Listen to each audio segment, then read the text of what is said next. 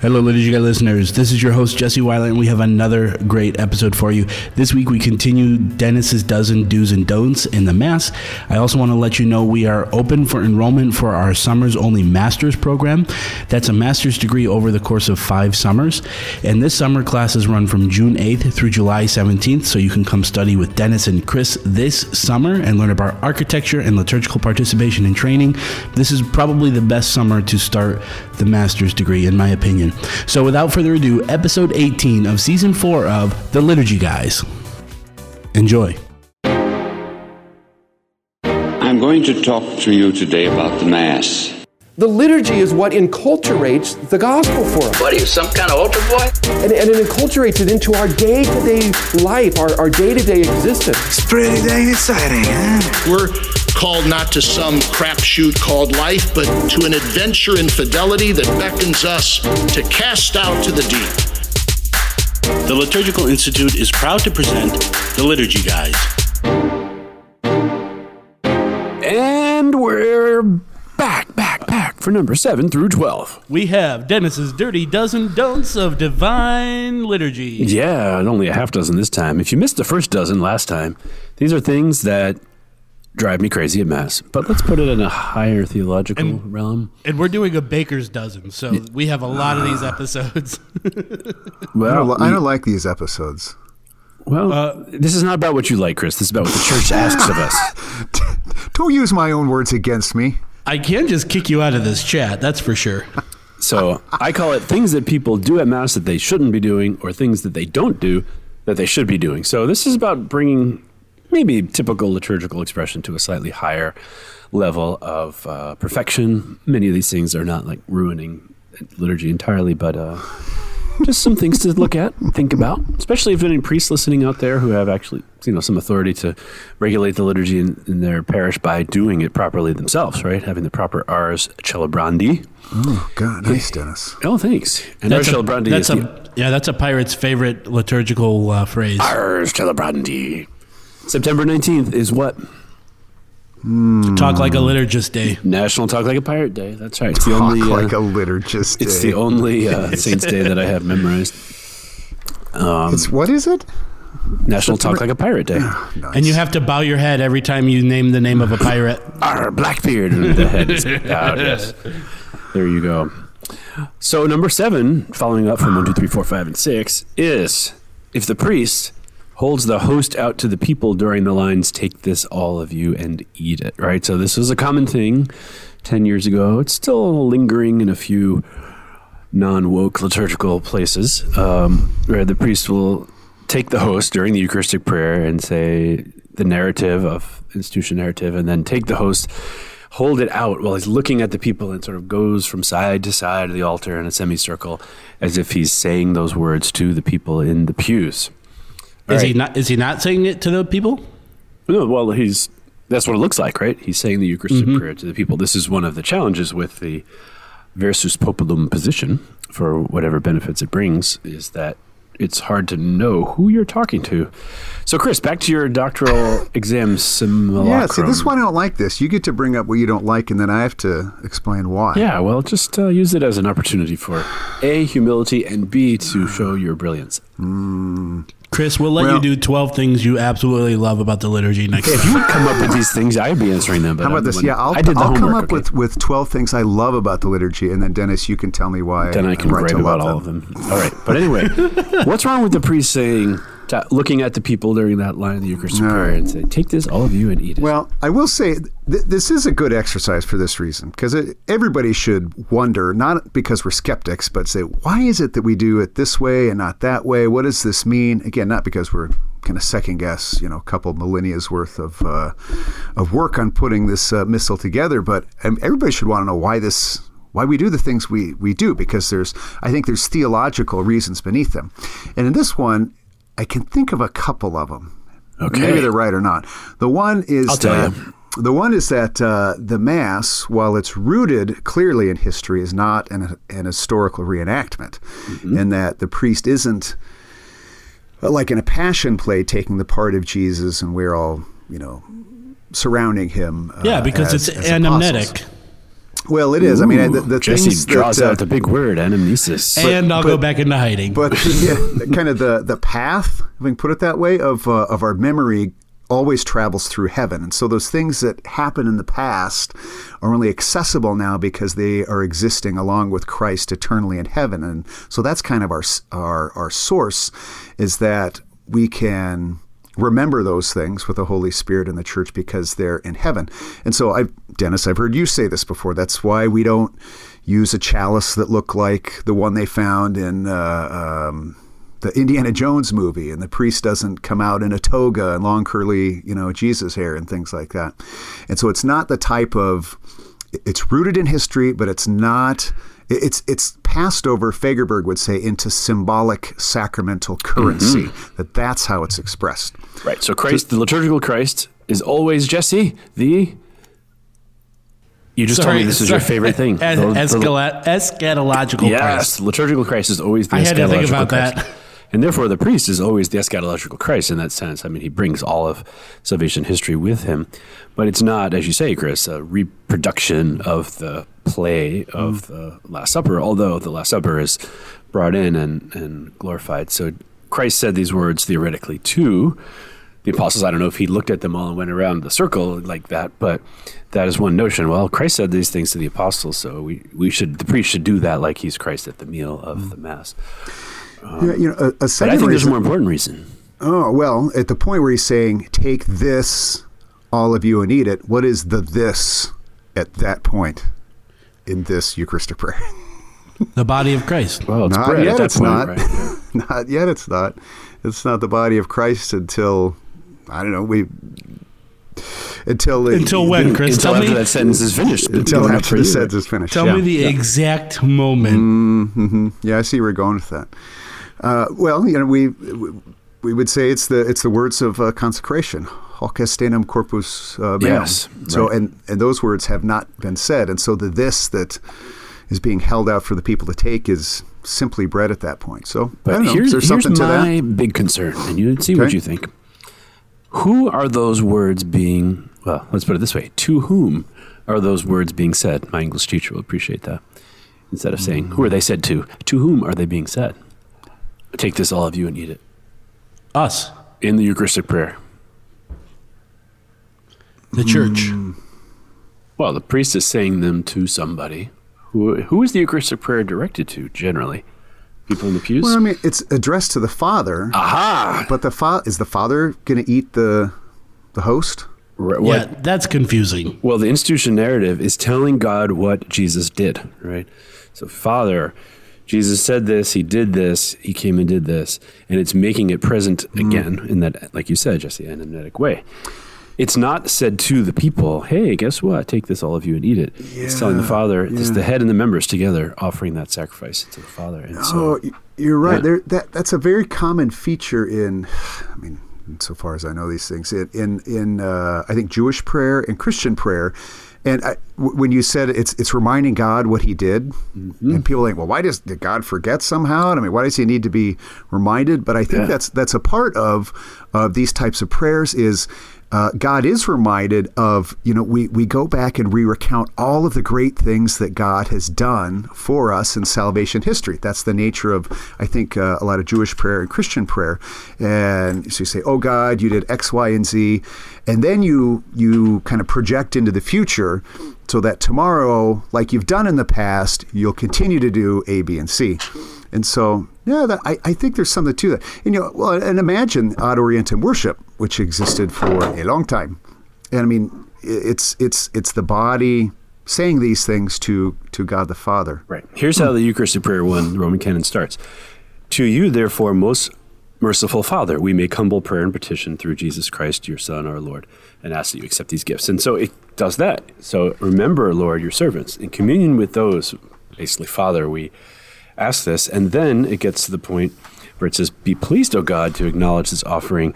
And then it shifts into this telling God what Jesus did on the day before he was to suffer. You know? So in other words, we're going to offer this thing to you. Here we do the offering by reenacting in the anamnetic sense. And then it goes, therefore, our Lord, as we celebrate this um, passion. Um, and then that, and it finishes. So the person to whom those prayers are addressed are not the people in the pews. Take this, all of you need it, but God the Father being told and being uh, that same offering of Christ's action being offered again. So there you go. Hmm. I think if people knew who they were talking to in most of the prayers in the liturgy, a lot of things would be uh, better. So the words sound like they're being addressed to someone else, but the words are just a prayer that are being addressed to God. Well, the whole Eucharistic prayer is being addressed to the Father, right? Because Father. it's Christ's offering to God the Father that we're making Yeah, and praise and people. It's recounting the acts that he has done for us. And it does that by saying, On the night he was be- betrayed, he took bread into his holy and venerable hands. And lift, lifting his eyes to you, Heavenly Father, and things like that. So that's Right. that's that's the context for saying those words. Take this, all of you, and eat it. Is Right. to kind of remind in an anem- anamnetic way what uh, what Christ has done, and so it can be present again today. And then when it's done, the priest turns around and says, "The mystery of faith." Right? Like it's been the mystery, the sacrament of our faith has been made right here. And then the people we we proclaim your death, O Lord. And so they have their acclamation of what's been done because they know it. It wasn't being said to them. Once it's finished, then they they join in their acclamation of it. So uh, look at the person you're talking to is also a principle somehow sometimes for. Uh, for Ad Orientem liturgy. You know, people talk a lot about it's it's old and it's the old fashioned way or whatever. But if the prayer is being said to the Father, doesn't make sense to look at the people, right? It's permitted, but then you have all these questions about sac- the fullness of sacramental signification. So that's another uh, another topic, but it's an interesting related one. If the Eucharistic prayer is being said to the Father by the priest and the people together, is it the best signifier to have the, the priest looking at the people, the head looking at the? at Have the we ever members? done a podcast on Ad Orientem? We have not. I think when I used to work for the Archdiocese of Chicago, we had to be more careful about it. All right, number eight. now Jesse still works for them, so he has to be careful. All right, number eight. Um, this one is still here every now and again. That the book says he about God, and the priest substitutes the word God over and over again. So when God did this, God meant this, and God did this, and God, God, God. So you hear the word God uh, like six times in a sentence, and I imagine this is done because there's still some lingering sensitivity about God as father, as male, as an image of a kind of strong masculine thing that some people are not comfortable with. Um, so there's a basic response, right, which is no one, even a priest, may add, take away, or change anything on his own authority. But then, anything more you want to say about that, Chris? Is this the the pronoun wars that I hear Yeah, about? kind of, right. Not wanting to call God he. Yeah, I don't know. I think the what the church says this is how God ch- chose to reveal God's. I mean, Himself. Yeah, God's self. I mean, that's us. another one, right? That's that's, uh, that's how He chose to reveal Himself uh, as a Father. And there's a lot of truth uh, that tells us something uh, about um, kind of the, the characteristics of of God and of God the Father. Um, but at the same time, you know, language, the church always admits that uh, human language cannot and never will contain completely the mystery of the infinite and the eternal. So we we do our best, and according to as God taught us to speak about Himself, He revealed he revealed things about himself that became a part of our language, but there's always limitations. Right. You know, there's there's a couple of you, you know in the creed we say um, uh, that Christ was born of the Father before all ages, right? So well, so in this case, it's the Father? I mean, who gives birth? You know, well, so there's kind of a I never thought about that until right now. well, or again, we were we were um, we had this prayer service this week, and we were praying the lit, the litany of the holy name of Jesus. Have you ever prayed that? Yeah, a long so you time go, ago. Yeah, you go through these titles, and um, it was something like uh, so. The as litanies are wont to do, you go through these litanies of names, and, and there are a couple of occasions where it called uh, Jesus Father of the poor and Father of you know the the outcast and things like that. And so now you have the Son being called the Father, and so I'm just just to say that you know our language does what it can, being taught by God's own revelation, but it recognizes at the same time its limitations. Again, I think you know, in light of what God has revealed and the fact that the church has been you know working on this lexicon for centuries, uh, millennia, that you know she knows how to speak, even if though it's a limited way, she knows how to speak about God. I, you know, I remember Cardinal George used to say, you know, wasn't it the liturgy is God teaching us how He wants to be worshipped? Is that, did I have that That's right? what he said. Yeah, that's why Yeah. he founded the Liturgical Institute. You know, so we worship God the way that God wants to be worshipped, and so the For church our, gives for us our good, right? Of course, not just Yeah. because God's a tyrant, but Oh, if we yeah. worship Him properly, then we grow in glory. Sure, absolutely. And so, you know, to you know, to be docile and obedient and willing to follow, you know, what the church puts forward, uh, you know, is uh, is all a matter of giving God glory and sanctifying the world. Yeah. One of my favorite things when you talk, Chris, is if I hit something just right, you go, sure. That's my, oh, just brings me consolation. And I feel I've so- never heard him say that to Oh, me. he does that a lot when he's really excited and he's like, yeah, sure. Yeah, I love it. That was really good. So, again, not the end of the world, but whenever that happens, people are pulled out of their prayer. When God's self, God, him, God itself said, you're like, oh, man. Instead of saying, oh, I'm offering my heart to the Father, it's like, oh, this priest is using these political terms. He's changing the words. And then you get distracted by the change, and then the ritual loses the capacity to be transparent, um, or as transparent as it should be. So don't do anything that distracts people from prayer, please. Prayer. Sure, sure. yeah. All right. Well, here's a similar one. Number nine. Number nine. It's that you don't hear this one quite so often anymore, but when the end of the dismissal and the blessing, the priest says, "May Almighty God bless us, Father, Son, and Holy Spirit." When it's supposed to be, "May Almighty God bless you." I don't know that I've ever heard that one. Oh yeah, it's uh, you know people who were formed in the 70s and 80s would have done a lot of these things. So usually it's sort of an older generation of priests who who still do these uh, sort of odd things. But okay, so it's not the words in the book, and no priest may change on his own authority. Sacrosanctum Concilium 22. Okay, down. However, what are the theological implications of "May Almighty God bless us"? It Chris, means that stop. he's speaking to God, but like as the congregation. Yeah, I can say, May Almighty God bless us, right? Because that's a prayer of the membership of the body. What's distinctive about the priest's role in that moment? Yeah, I suppose it's another instance of his uh, in persona Christi capitisness. Yes, yes. Teasness. so the priest is. Uh, uh, we- we've again we've sp- talked about this before. The the priest has sometimes he speaks in the in the mass or in the liturgy on behalf of the assembly. Sometimes he speaks on behalf of himself when he does his personal private prayers. Sometimes he speaks on behalf of Christ, in whom pla- in whose place he's standing, and this is one of those. So he's standing in the person of Christ, the head, and saying, "May Almighty God bless you." Right. So and the- he has that authority to do that as Christ. Mm-hmm. And so He's been if- authorized by the author to do those types of things. authorized, yeah, turned into the author. That's cool. Yeah. But the priest is exercising a particular role as in the headship of Christ to bless us. So, you know, imagine if in the confession the priest said, um, uh, "We confess our sins in the name of the Father and the Son." No, I, And uh, and and uh, we absolve us from our sins Yeah. in the name of the Father. No, stop, stop, stop, stop, stop. Go back and do that part again. in persona Christi capitis, making real by the doing that reality that's happening. So there you go. Okay, that was number nine. Number ten. Nine. Oh, this is number ten. Now we're cruising along this time. yeah. Um, this is the dreaded and problem, A and D.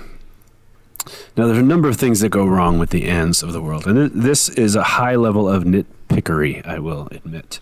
Nitpickery. But do you ever like you ask someone, "Oh, could you say grace at meals?" and they go, "Father, Son, Holy Spirit." Like, okay, you've named three persons of the Trinity. What have you not done?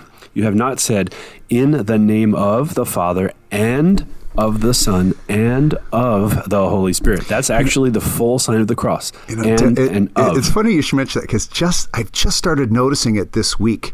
Is that in, in our meal prayers at night, everybody begins with "in the name of the Father and of the Son and the Holy Spirit." But by the time you know we go through the "Bless us, our Lord" part and we get to the end, everybody's just Father, Son, Holy Spirit. Right, right. And it's understandable. This is how language works. It's hard to say in the name of the Father and uh, of the Son and of. You kind the of Holy sounded Spirit. Italian there. In the name of the Father and of the Son. Yeah, well, this is how uh, you know speakers and singers are taught to articulate by adding a little uh between certain consonants and uh, of the Son and Son uh, and of the Father. And so, if you're in a big concert hall, that's what you uh, that's what you do to let your D's uh, be heard. This is a com you know thing when you hear singers they say the word of the Lord. You're like the Lord, or is it the Lord? Duh. Right. So um, here we go. But why is it important to say then to make the sign of the cross with all the words in the name of the Father and of the Son and of the Holy Spirit? Now, of course, we hope God understands our intention. Because it, it's it's uh, referencing our baptismal promise. Absolutely right. So if the priest here, Chris, you're, you're big on uh, validity. I can't believe I got that right. If the priest poured water over Sure. Lars at his baptism and said, "Father, Son, Holy Spirit," I baptize you, Father, Son, Holy Spirit. Would that be valid? I think so. Ooh, really? Certainly. Well, I don't know. Is the name of necessary? I don't. It's. I don't know. I mean, that's not the form. It would certainly be illicit. But at the point that you have to ask the question, just do it right, so you don't have to ask the question. And I remember this many years ago. You know, to pray in the name of the Father is very odd, right? Because we can't take the authority of the Father. We take the authority of Christ because we're baptized into Christ. So we say, Father, in the name of Jesus, He's He's authorized me to pray to you. So to say in the name of the Father is like how you don't pray in the name of the Father. You never do, and that's not what this sign of the cross is saying. It's actually kind of the second half of an implied sentence. I have been baptized in the name of the Father and of the Son and of the Holy Spirit. And so it's a kind of um, reminder to ourselves that we are baptized in the name of all three persons of the Trinity. But also, you could probably say it's kind of an activation of our baptismal dignity in a way. That's why prayers open with this. We have the authority to pray to the Father because we've been baptized in the name of the Father and the Son and the Holy Spirit. And the and of is in there. And a lot of people leave them out. Now, what's distinct from that, but very similar, is the blessing at the dismissal, which also has the persons of the Trinity mentioned, but slightly different. Because the priest, every now and then you'll hear a priest say, May Almighty God bless you in the name of the Father and the Son and the Holy Spirit. Sometimes they'll say, new priests do that a lot. Um, why are they not being dismissed in the name of the Father and of the Son and of the Holy Spirit? Chris, uh, Hang on. Actually, If you were wait, doing- are, wait, are you research- you're cheating? It actually the dismissal is may Almighty God bless you, the Father and the Son and the Holy Spirit. No ofs hmm. and two ands. Yeah. What's the question again? How come there's this evocation of the persons of the names of the persons of the Trinity, both in the sign of the cross and also at dismissal, but the form is different. So in the name of the Father and of the Son and of the Holy Spirit is the sign of the cross. But at the dismissal, it just says the Father and the Son and the Holy Spirit. No ofs and no in the name of Wow, I'm just trying to verify that. I looked it up. You can, you can trust me. I looked it up. You sure? I am so sure. Trust, but I have been fuming about this for about 17 years. I'm so sure. This. Okay, so what you're saying is there is ands but no ofs. And no, in, the name of. I think you've stumped Chris, and this is awesome. I love Oh, no. it. So all right, so let's be clear. There, there's two. There's two kind of blessing formulas actually. The one is uh, let's see, hang on. Well, I'm distinguishing between the sign of the cross and then the blessing. It's a But the blessing at the end, here's one. May Almighty God bless you, the Father and the Son and the Holy Spirit. Right, that's a more typical one, yep. But but there's another one that ends. But uh, you're- still going to make your point. Uh, Like it says, and may the blessing of Almighty God, the Father and the Son and the Holy Spirit come Still down no on your. and no right. name right. of. Okay, so I just want to get that right. So there's two versions, but your your point is still that they don't say of. we are on the Hmm, okay. apex mountain peak of nitpickery right now. But there's actually a theological implication. What's the difference? Yeah. Well, one. yeah, w- no, what's the spiritual uh, treasure to be mined in this? Yes, yes. Does, did you say I'm a spiritual treasure to be mined? Is that what you? Uh, sure. Oh, okay. All right. So if you're baptized in the name of the Father and of the Son and of the Holy Spirit, that's what the sign of the cross is evoking. And Father Larry Hennessy taught me that many years ago at Mundelein Seminary. Now, the dismissal is a, is not sign of the cross. It's a blessing, and then it's a telling you who's doing the blessing. May Almighty God bless you, colon, although it's a comma in the missal, the Father and the Son and the Holy Spirit, right? So the priest is saying, May Almighty God bless you, and then he's telling you the three persons of the Trinity who make up the God that's blessing you. But it's not an evocation of the of the Hmm. baptismal formula. So Oh, that's interesting. every now and then you'll hear a priest at the end say, "May Almighty God bless you in the name of the Father and of the Son." It's like, mm, nope. You know, you know, just to, to make that point, we had a deacon formation here in the uh, in the diocese over the weekend, and I helped to oversee the deacon practicum. And on the whole, I get like people who know how to act, who have actually baptized and witnessed marriages and things like that to do that. But I was doing a little Ars Celebrandi with them. And after we went through all the points of points of Ars Celebrandi, kind of the first uh, practicum was was learning the blessing. And it, it, it, what was interesting, right, is you know a dozen of us in there, and we've we've been on the receiving end of blessings for you know years, but to get up for the first time and now you're going to give the blessing. It You have to pay attention. Nobody got it right. Yeah. Nobody got it right. Yeah. You th- it was so it's so easy, right? But now all of a sudden that you're the one standing there in a good posture with your hands used correctly, uh, making the sign of the cross, and using the right words and singing the right music. It was uh, it really what it gave you a different perspective. So anyway, I thought that was interesting. That really is different being on the other side of the blessing and being the one to give it. It's So true. it- Many it's seminarians over the years, It's an you art. think, uh, like if you're, I think you said this once, Jesse. You were the only person there at mass once, and you didn't know what to do. Oh my gosh, it was so awkward. Nobody was helping you. He was like, he how was many like, times have you done this? But yeah, He was like preparing the altar, and then he was like, uh, "So you want to do the first reading?" And I like look behind me, and there's nobody else there, and I'm like, "Uh, sure." Just just tell me when that happens, okay? right. But even here, but even here, you know, uh, Father Morgan White was celebrating mass once, and I was the only one there, and I just froze. I was like, "Oh my gosh, what am I supposed to say?" The Lord be with you. how does that go again? Thank, Th- thank you. Thanks, dude. But uh, you know, on this one, and I, I realize it's a subtle distinction, but I think the more important thing is, and you know, again, God the Father of mercy and love, He understands that when we say Father, Son, Holy Spirit, we actually mean in the name of the Father and of the Son and of the Holy Spirit. But if you really have intentionality in your own mind to say, I have been baptized in the name of the Father and of the Son and of the Holy Spirit, that's a different kind of intentionality. And I don't even know that people know that's why we do the sign of the cross. We don't pray in the name of the Father. We've been baptized in the name of the Father, Son, and Holy Spirit. Chris, do you do uh, blessings for your children? Uh, only when they sneeze. no, we, we do kind of a um, we'll say God bless you and trace the sign of the cross on their on their foreheads at night.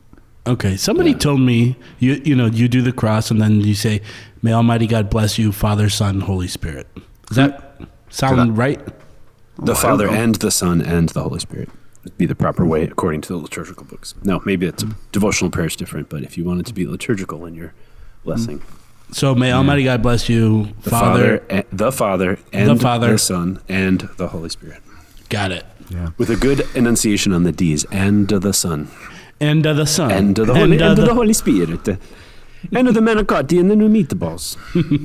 All right. All right, so I have one more end complaint. Oh, and then we'll be done with number 10. Done? This Oh, is the unnecessary and, where people like to do the segue, the segue and, right? So it's the end of Mass, and they're just about to go into the dismissal, and they say, and may Almighty God bless you, the Father, the Son, and the Holy Spirit. Are.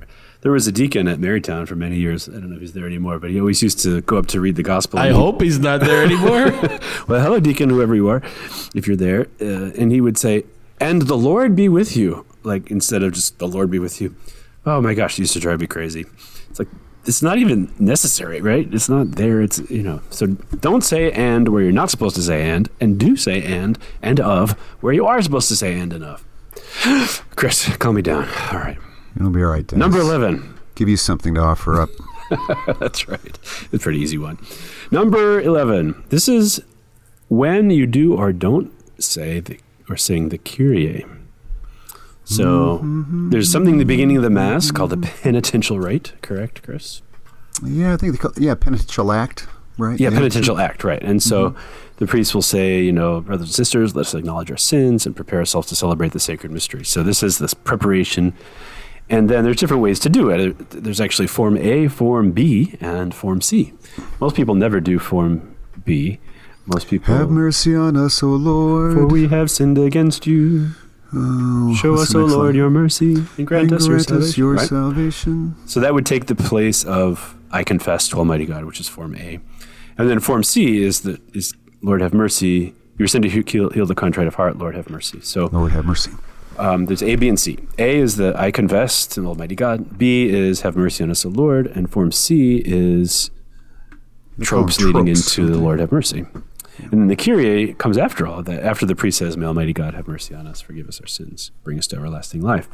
But what happens is if you've just said Form C, you've just said, Lord have mercy, Christ have mercy, Lord have mercy. So the rubrics say you don't do the Kyrie again because you just did it. However, A and B, you do say the Kyrie afterward, and sometimes people Mm-hmm. don't. You know what I hear sometimes is the brothers. How, what's the introduction? Let us call to mind our sins and so prepare ourselves to celebrate, Celebrate these the sacred, sacred mysteries. mysteries, And then A- again, just the uh, just something, the Kyrie, something like just the Kyrie. No Confiteor. No, have mercy on us, O Lord. Have you ever heard that? Uh, You'd really no. go crazy there, Denis. Yeah. So they go straight from peace be with the Lord be with you and with your spirit into Kyrie eleison. No, they'll say, "Let us call to mind our sins and."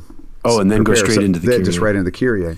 Well, that is the kind of interesting question. How is Form C of the penitential rite actually different from a Kyrie if it does say the same words, right? The Kyrie, Christe, Well, Kyrie are yeah. in it. Right? Well, well, that means it's not different. So, I mean, the point is, is that Form A, the Kyrie needs, excuse me, the Confiteor concludes with the Kyrie. Form B, have mercy on us, O Lord, requires the Concludes with the Kyrie. Form C, they're kind of amalgamated. So you don't have one after that. Yeah. Amalgamated Kyrie Incorporated. Hmm. Okay, so that was an easy one. Guess Number what? 12. Number 12. We are getting close to the end here now. This is the end, right? My only friend, the end. You don't know that song? Mm-mm. All right. Do you know what I'm doing? Oh, I'm not talking. Hey, we don't have the rights to that song. Did you suddenly feel a little bit awkward? Like, oh, wait, did, did this microphone go out? Yeah, Suddenly, yeah, I actually checked to see if you were still logged in. See what happened? We went from banter, banter, banter, banter, banter to, whoa, what's happening now? So this is the thing that people don't do often at the liturgy, even though it's mentioned pretty much in every important liturgical document. And that is silence. This is paragraph 45 of the general instruction. And it's a sacred silence also as part of the celebration is to be observed at the designated times. Now look at that. Okay, we're not saying silence as that awkward leftover part when the organist can't find the music, right? Or the morning 6:30 a.m. mass silence because we're too tired and uncaffeinated to sing uh, anything. It's part of the celebration. How about that? How about that? And so there are a couple of places where the general instruction says it should be different parts. Um, after the penitential act, after the reading of the a reading or a homily. So you've just heard a reading. Boom. Well, just let it roll off of you, or do you take 30 seconds or 60 seconds and think, oh man, how can I take that into my own self? One of my good friends is Father Eugene Mary, uh, diocesan hermit of the Carmelite persuasion in uh, north of Phoenix in Black Canyon City. And when he does the Liturgy of the Hours, he, he pauses after every psalm or canticle for a little while. And you're like, ooh, it's 45 seconds. And it feels very long, but you have a, mi- a moment to look back at what you just said and actually internalize it and think it, about it a little bit.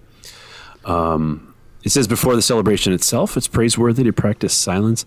Here's an, oh my gosh, talk about my pet peeve through the roof.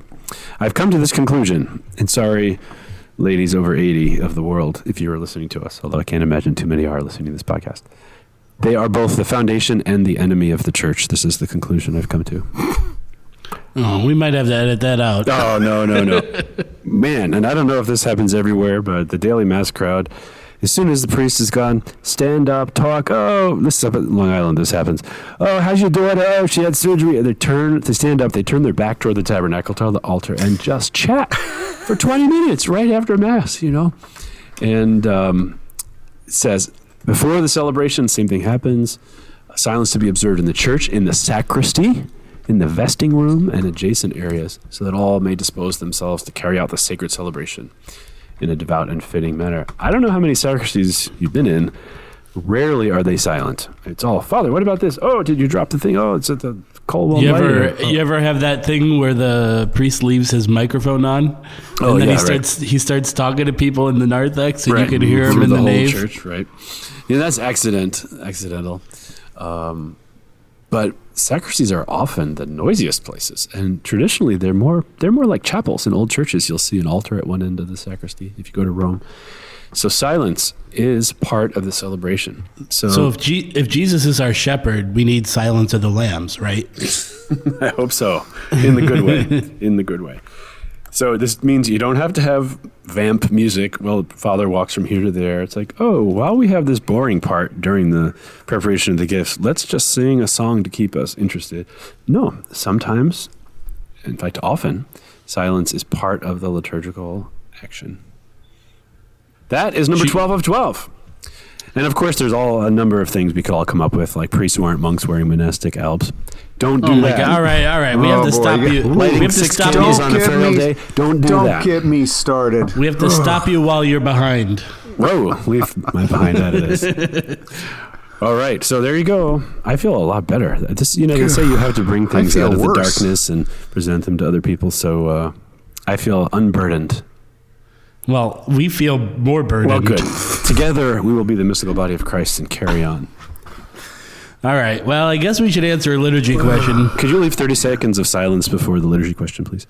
Sure. Okay, excellent.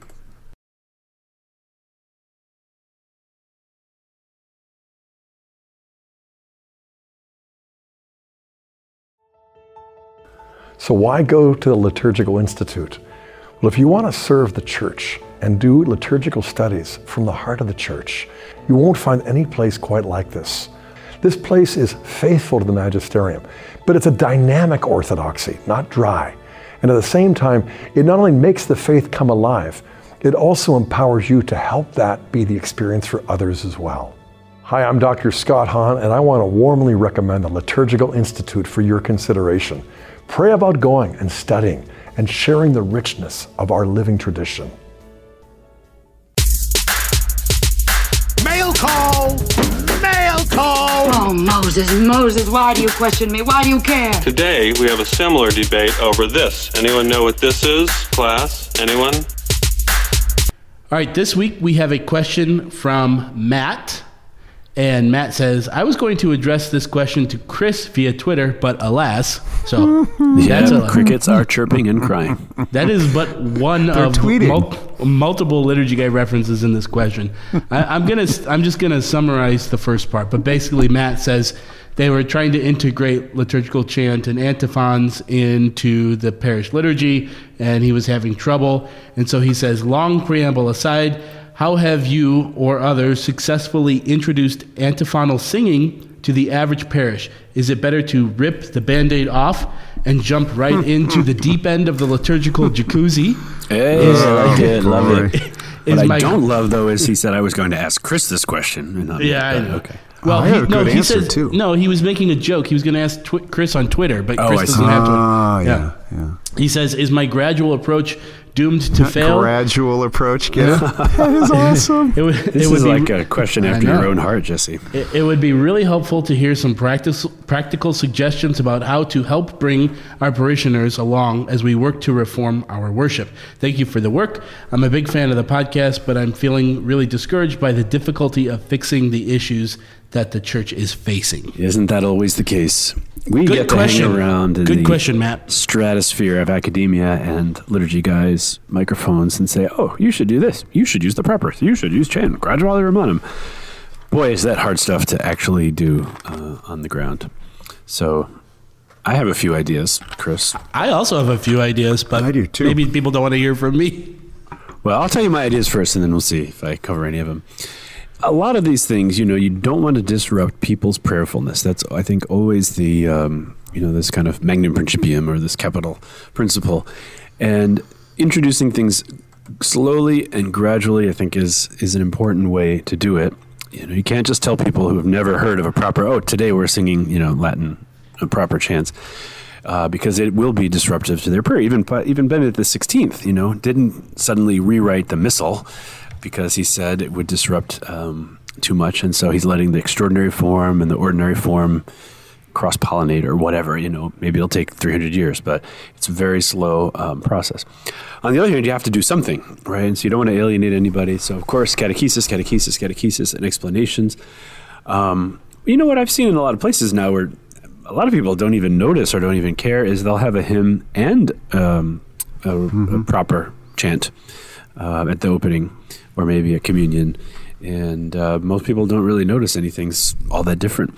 Or an offertory and antiphon. Uh, nobody really expects a hymn at an offertory like they do at the beginning at the end. So to have an, a an o- antiphon and offertory is one good way uh, to start it. Maybe start it on Easter and Christmas when people are expecting something bigger, or to start singing propers at daily mass, right? So something simple. And people don't really expect there to be a choir singing hymns anyway. Uh, and then little by little, people get sort of used to this and see uh, how it works. What would either Yeah. of you add to that? I I would just uh, um, I don't know what's the word. Change parishes, work somewhere else. Oh no, sorry. Uh, what you're describing, um, we've done at our little. Denis, you've been to our place here. St. Philip's is uh, a small country parish. it's like the uh, size of 80 my car. people, Eighty people come to it, and what we do is uh, we're introducing it via the communion chant. So as the priest receives, uh, I will say the communion antiphon is on page 93, and we'll read the communion antiphon together, and then right away we'll sing the. I will sing, and the little schola will sing the communion antiphon, and I think people, I mean, obviously connect the dots. Oh, that little bit of scripture that we just read before communion is now the same text that's being sung, and so we'll sing that antiphon with uh, Adam Bartlett's. Um, uh, simple gradual and sing the verses as people go to communion. And you know they're one sentence long so people can even repeat them even though they don't have any music with them. And we especially make sure we do this during these privileged seasons of say you know advent and christmas and lent and easter. And we've been doing that for about a year a year and a half and it's just uh, becoming second nature. So that's i found that a very practical way to introduce them And you can tell them to listen to the liturgy guys, or talk to Adam Bartlett, or um, who knows what. You know, a parish could say, you know, eight thirty and ten o'clock masses are going to be as always, and we're going to have the solemn mass, the, the, what they would have called the high mass or the principal mass or something a long time ago, uh, will be chanted, right? And say, here's the text from Vatican II that asks for the proper text and explain, explain, explain. Some people will say, "Thank God, I've been waiting for this." Some people will say, "Never coming here again, Father. You'll never get another check from me."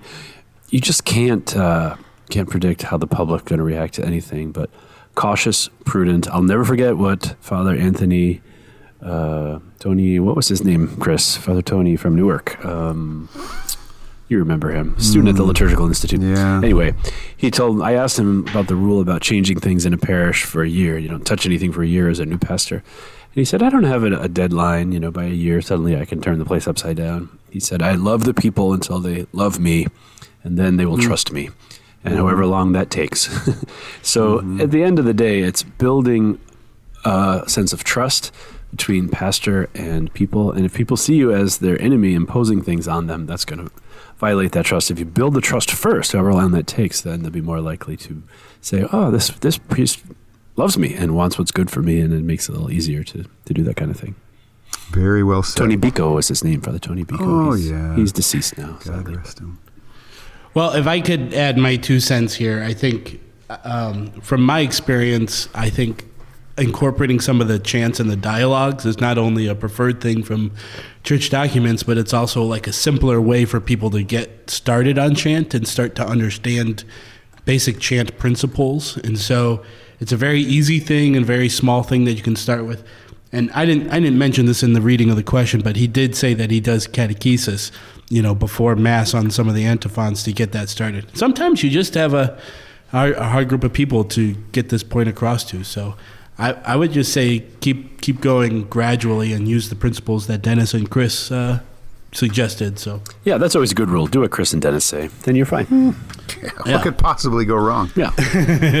so, all right, Matt, I hope that answers your question. And if you want to ask us a question, you can email us at questions at liturgyguys.com or tweet us at liturgyguys or tweet Denis at DMAX Supertaster or, wow, just forget about Chris.